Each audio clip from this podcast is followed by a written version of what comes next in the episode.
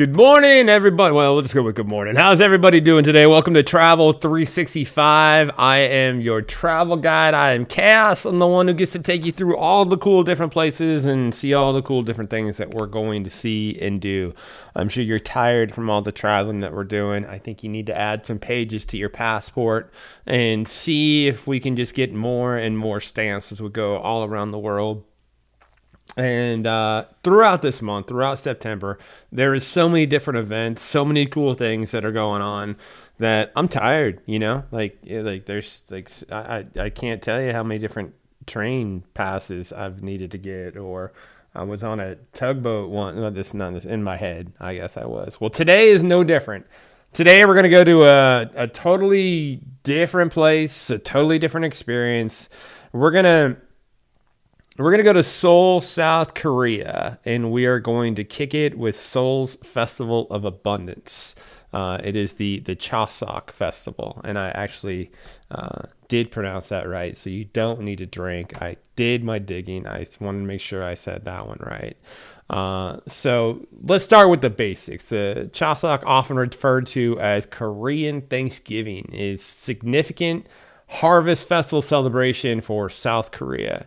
It falls on the 15th day of the eighth month of the lunar calendar, typically September or early October, but they do they do usually end up in September, and that's why we're talking about it now. It's a three day celebration that's uh, all about giving thanks for the year's bountiful harvest and honoring one's ancestors. We were talking about uh, honoring harvests yesterday as well, so we just we just want some good harvest to come through. Harvest me some good stuff. That's what that's what I want.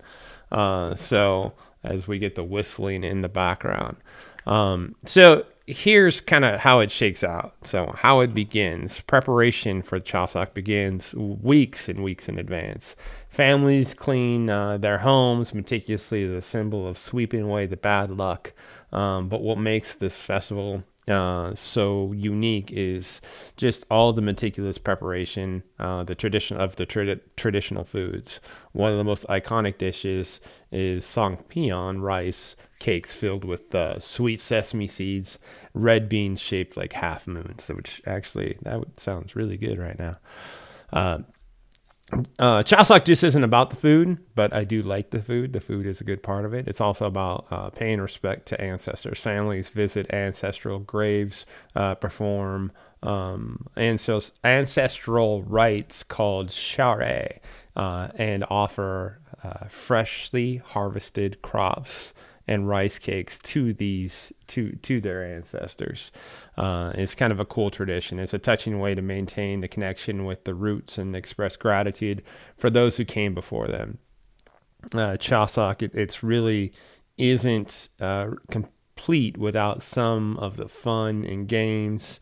Um, there is uh, dance festivals. There's a, a, circle dance performed under the bright harvest moon. Uh, also, traditional Korean wrestling, which, if you're into wrestling, it is not WWE or WWF, however you know it, or even TNA. This is just traditional Korean wrestling. It's highlighted. Uh, really, it's one of the highlights of the festival, uh, drawing enthusiastic crowds, people screaming, having a good time. Uh, the activities foster a sense of unity and joy amongst really the community. Um, while Chuseok, it's deeply rooted in its tradition, is evolved over the years. You know, many uh, Seoulites now travel to their hometowns, causing the cities to become quieter uh, during the festival. But in recent years, there's been growing trend of urban uh, celebrations in Seoul, where various cultural events and performances take place. So it's been growing. It's huge. It's really like it's something that's becoming bigger and bigger and bigger. Uh, it also gives the locals an opportunity to proudly wear their traditional clothing known as uh, hanbok. Uh, this is a colorful attire that adds the festival visual splendor as people of all ages don these garments with participating uh, activities. Uh, so it's it's totally like one of the coolest like things that you can run into. Um, but in, in our in our rapidly changing world, um, this is adapting uh, like the, the technology is is helping it adapt uh, urbanization influencing the way that Chuseok celebrated today is significantly uh, more of a modern Seoul feel, uh, like just just through everything that that you'll see through technology and all the events that go on. But here's the thing now too, like we're at this awesome event, we're doing this cool stuff, but we also are, are in you know South Korea, we're in Seoul. This is such a cool spot, like the the it, it's a it's got a captivating blend of ancient traditions and modern innovation. So you have historic places, towering skyscrapers. There's so much stuff that you can do that you don't want to want to miss the city. So um, let's just talk about some of the must see attractions. Like um, uh, there's the the the Gangbokgung palace, and I said that all wrong, so please go ahead and drink.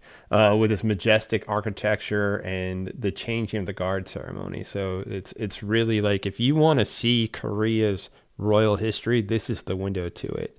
There is there is so much to see. There's villages, there's charming neighborhoods, traditional Korean houses, um, and and some of the futuristic design plazas that have a taste for like contemporary Seoul as well. Um, there's there's a food lovers paradise with you can you can dive into Korean barbecue. Uh, there's spicy kimchi and, and street food. There's street food everywhere because there's always streets, right? So, but there's street food. So, if you feel adventurous, you can explore some of the markets and some of the bustling hubs and some of the local flavors that are there. You want to go shopping? You're in Seoul. Of course, you can go shopping. This was one of the coolest Olympic villages that there were. So it's a it's shopper's haven. There's luxury boutiques.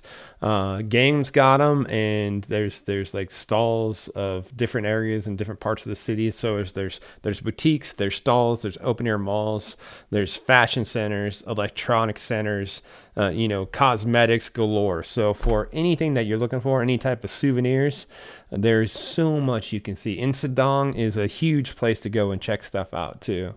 Uh, we've already got the cultural experience going, but navigating the city, it's just getting around um, there's a subway system and there is a bunch of taxis. Usually, the subway system uh, will get you set up, but there's there's apps to help you navigate too. So you have your own like full service way to get around the city.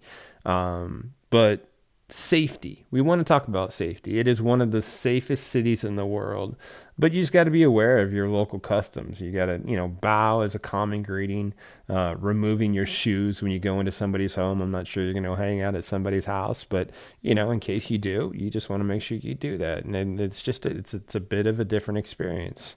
Um, there is going to be a little bit communication gap, so you might want to download Google Translate. But uh, you know, a lot of Koreans understand basic English, and a lot of them will look at you like you're crazy. And why don't you understand their language?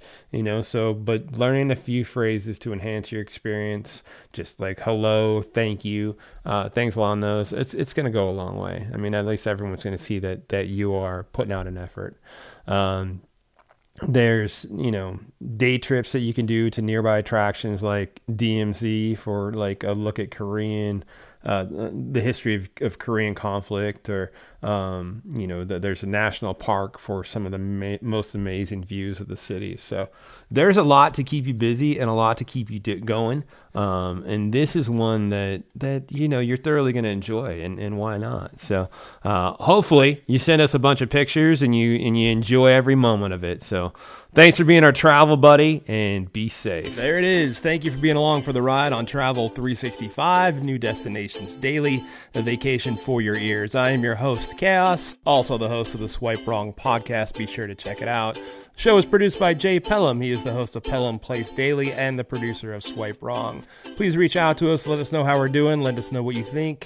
317 426 6616. Like, follow, subscribe, share with friends, and let us know where you'd like to go next. Email us at swipewrongpod at gmail.com. And other than that, have an amazing day.